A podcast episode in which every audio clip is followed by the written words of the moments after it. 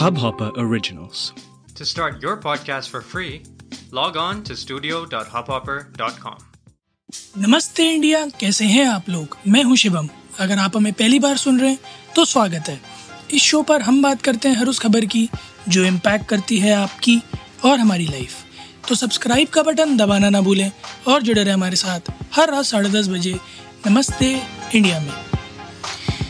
इमरान खान नाम तो सुना ही होगा। आप सभी ने। फ़िलहाल पाकिस्तान के प्रधानमंत्री पाकिस्तान की सत्ता पर बैठे हुए हैं पाकिस्तान को 2018 से संभाले हुए हैं बट अब आकर आ, ऐसा लग रहा है कहीं ना कहीं कि उनकी जो कुर्सी है वो उनसे छीनने वाली है।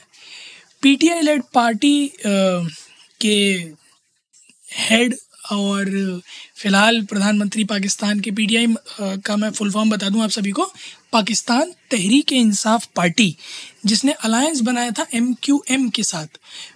मुत्तिहाद कौम, मुत्तहिदा कौमी मूवमेंट इस पार्टी के साथ अपना अलायंस बनाया था।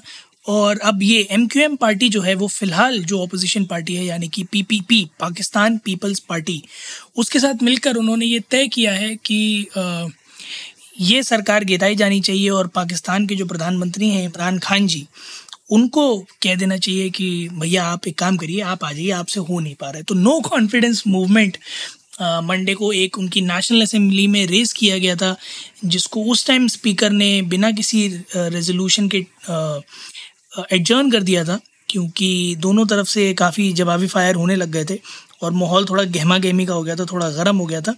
इस वजह से उस टाइम उस तरह से रेजोल्यूशन नहीं निकल के आ पाए। बट बहरहाल, फ़िलहाल जो पाकिस्तान की इकोनॉमिक कंडीशन है या जो फाइनेंशियल स्ट्रक्चर है पाकिस्तान का, वो काफ़ी बिगड़ा हुआ है और उसका ज़िम्मेदार सीधे सीधे इमरान खान जी को ठहराया जा रहा है, जो कि हर तरह से ठहराया ही जाता है। जो भी प्राइम ऑफ़िस प्राइम मिनिस्टर होता है यूजली कंट्री का। और वो लोग कह रहे हैं कि इस साल, इस समय जो भी क्राइसिस हैं या इन्फ्लेशन चल रहा है कंट्री के अंदर, वो सब इमरान खान जी की वजह से और वो एक अच्छे प्राइम मिनिस्टर नहीं है और उनको रिज़ाइन कर देना चाहिए। पीपीपी पार्टी के जो मुख्य प्रवक्ता तो नहीं, मैं चेयरमैन कहूँगा माफ़ कीजिएगा चेयरमैन जो हैं, बिलावल भुट्टो जरदारी जी उन्होंने तो ये कहा कि वो ज़्यादा देर तक टिक नहीं पाएँगे ज़्यादा देर चल नहीं पाएँगे और उन्हें रिज़ाइन करना ही पड़ेगा। जबकि इमरान खान जी का ये कहना है कि ये सारा बाहरी ताकतों का खेल है फॉरेन इन्फ्लुएंस है जो चाहते हैं कि वो सत्ता में ना रहें क्योंकि वो कुछ पब्लिक रिलेशंस पाकिस्तान के लिए अच्छे बना रहे हैं। तो दोनों ही पक्ष अपने अपना आ, रोना रो रहे हैं। पीपीपी और एमक्यूएम का कहना ये है कि वो अच्छे से पाकिस्तानी गवर्नमेंट रूल नहीं कर रहे। इमरान खान और उनके एलाइज का ये कहना है कि आ, बाहर के लोग इन्फ्लुएंस कर रहे हैं ऐसा जनता को और यहाँ के इनर उनके जो एलाइज हैं जो उनसे नाता तोड़ रहे हैं उन्हें मजबूर कर रहे हैं कि वो अलायंस तोड़ें। साथ ही अपोजिशन पर भी उन्होंने निशाना साधा कि अपोजिशन भी कहीं ना कहीं इसमें रोल प्ले कर रहा है।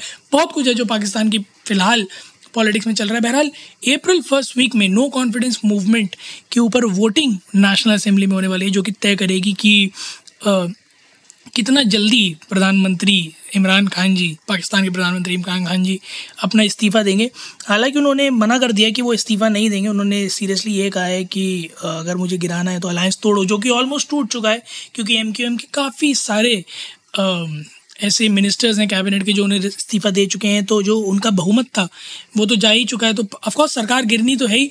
अगला इलेक्शन कब होगा, कितनी जल्दी उनका प्रधानमंत्री बदला जाएगा, ये सब के डिटेल्स जैसे ही हमें पता चलेंगे, हम आपके साथ शेयर करेंगे। आप लोग भी जाइए गाइस इंडिया इंडर स्कोर नमस्ते बट और इंस्टाग्राम पर।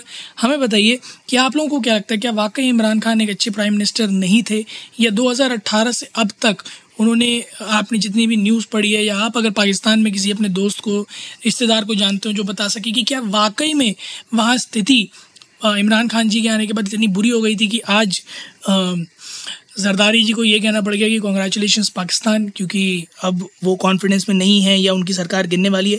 हमें जानकर बड़ा अच्छा लगेगा, साथ ही हमारे देश को भी जानकर अच्छा लगेगा, क्योंकि पड़ोसी मुल्क हम उनके चाहे कितनी भी दुश्मनी हो, चाहे कितने भी बैर हो बट हम हमेशा चाहते हैं कि वहाँ के लोग सुकून से रहें, एक अच्छी ज़िंदगी जिएँ। तो अगर वो लोग तकलीफ़ में है तो वाकई में अपना दुख बांट कर हम उनका दुख, उनका मन हल्का कर सकते हैं या फिर कोशिश कर सकते हैं कि कहीं ना कहीं उन लोगों को ये चीज़ कहें कि जो होगा, आगे अच्छा ही होगा।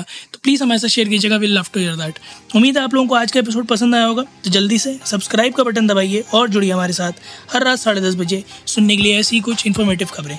तब तक के लिए नमस्ते इंडिया।